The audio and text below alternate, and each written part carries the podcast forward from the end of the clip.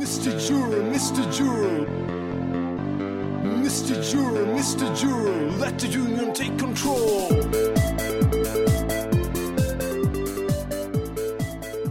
Hej och välkommen till EU-podden för sista gången. Vi sänder nu vårt sista avsnitt inför EU-valet. Under säsongens gång har vi träffat många gäster och det var varit spännande möten. Men eh, låt oss sätta igång. Mitt namn är Jasmin Kvarter Mitt namn är Nelly Johansson. Mm, Mitt namn är Wilhelm Sandelin Anton. och vi har alltså samarbetat mellan Umeå studentradio och Utrikespolitiska föreningen i Umeå. Varsågoda, dagens avsnitt.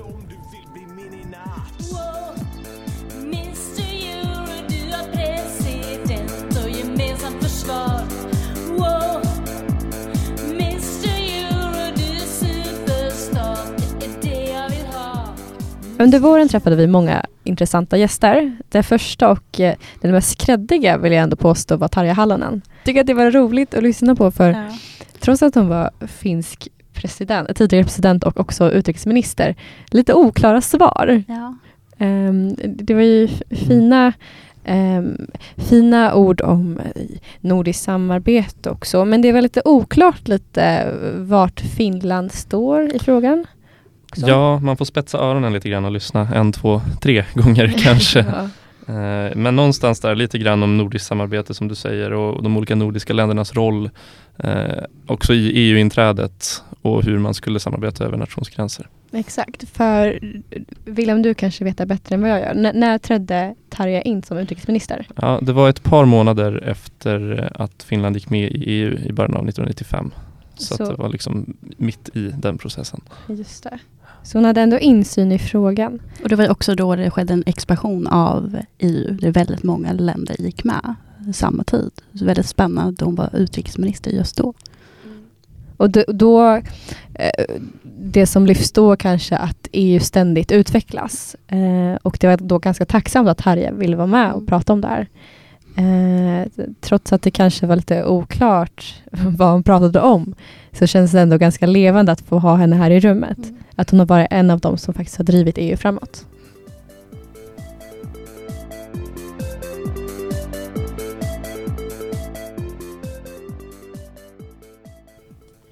I det andra avsnittet träffade vi Petris F. Timoteus och han är då statsvetare här på Umeå universitet. Och han pratade om sin forskning om populism.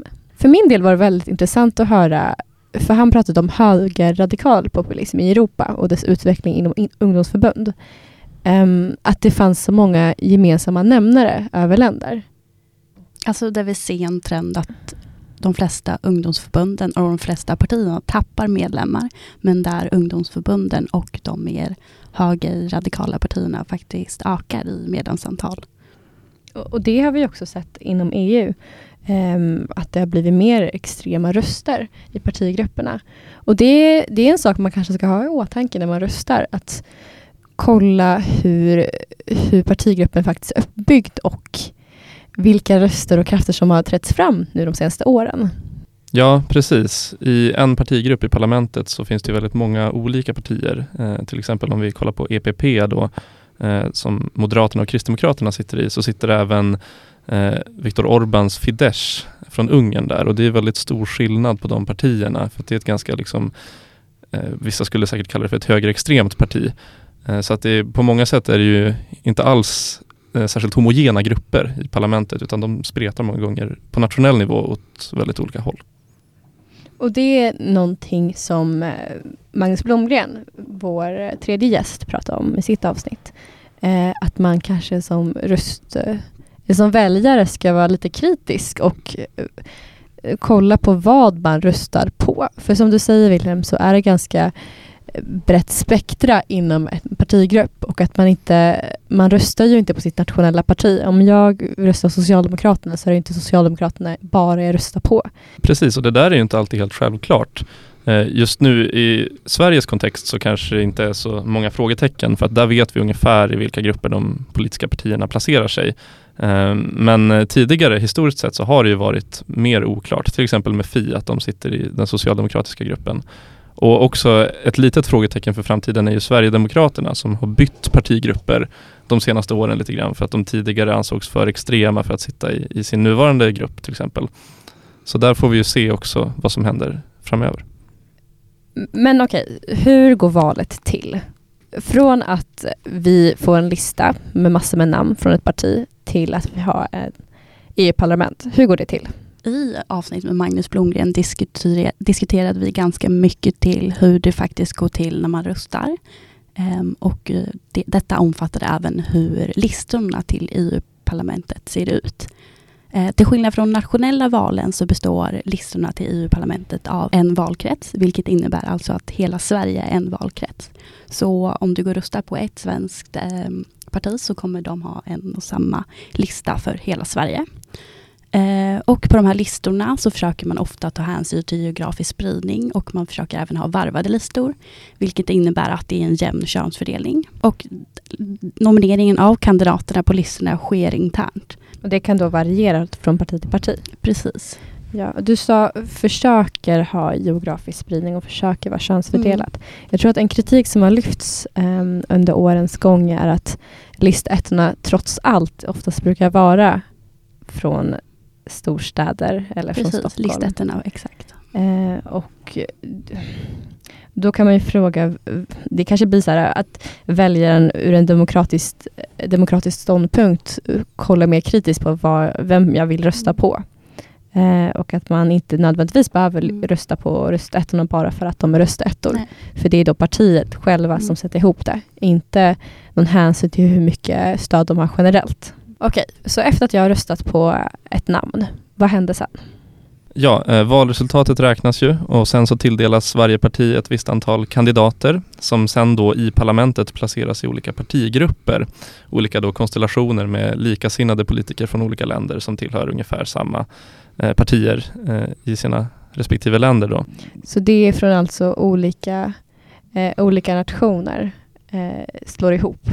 Och någonting som jag tyckte var lite oklart till en början, eller en fråga jag lyfte i Magnus Blomgrens avsnitt var kan nationens åsikter eller nationens eh, eh, politik lysa igenom? Och då så var hans svar väldigt klart. Eh, att nej, man, man eh, röstar inom eh, de här partigrupperna som är parlamentariker enligt ideologiska ståndpunkter och inte nationella. Det finns fortfarande några policyområden där nationerna fortfarande är delade. Så under kampanjandet, eh, när en svensk kandidat pratar om nationella frågor, eh, då är det inte alltid självklart att de kommer drivas på EU-nivå.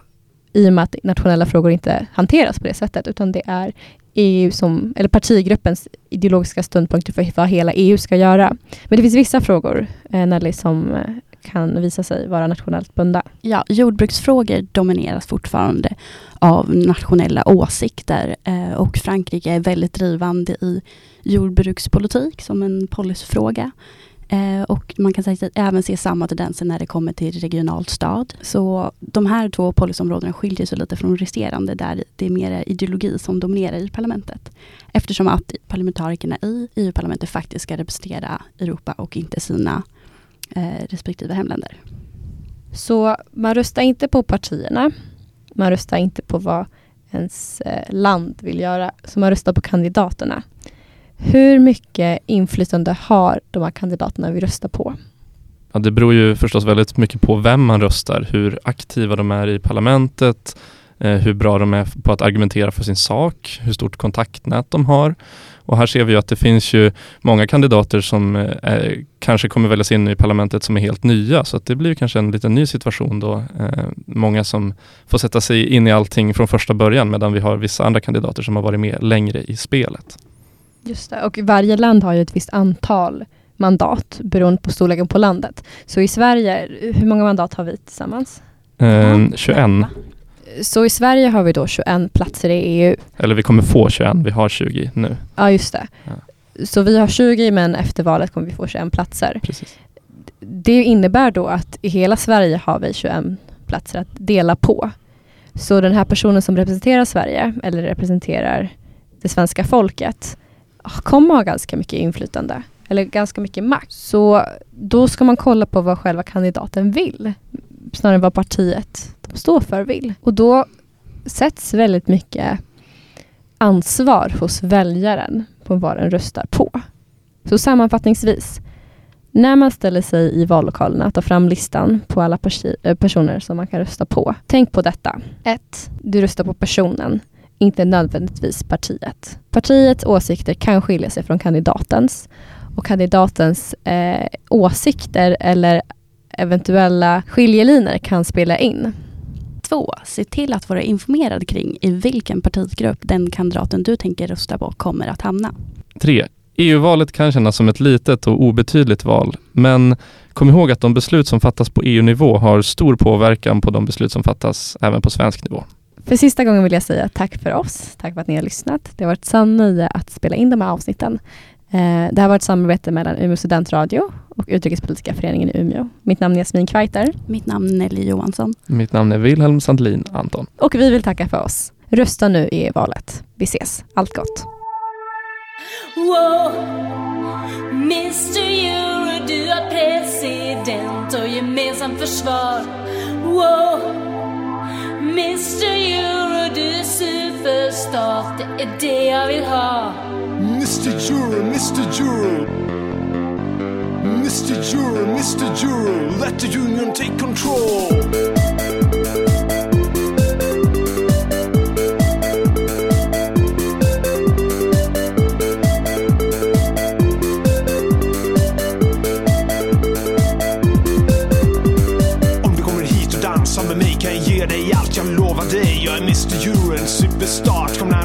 Så ser du snart. Jag har allt vad du vill ha. Jag har stora muskler, gemensamt försvar. Du får byråkrati och EU-skatt om du vill bli min i natt. Wow.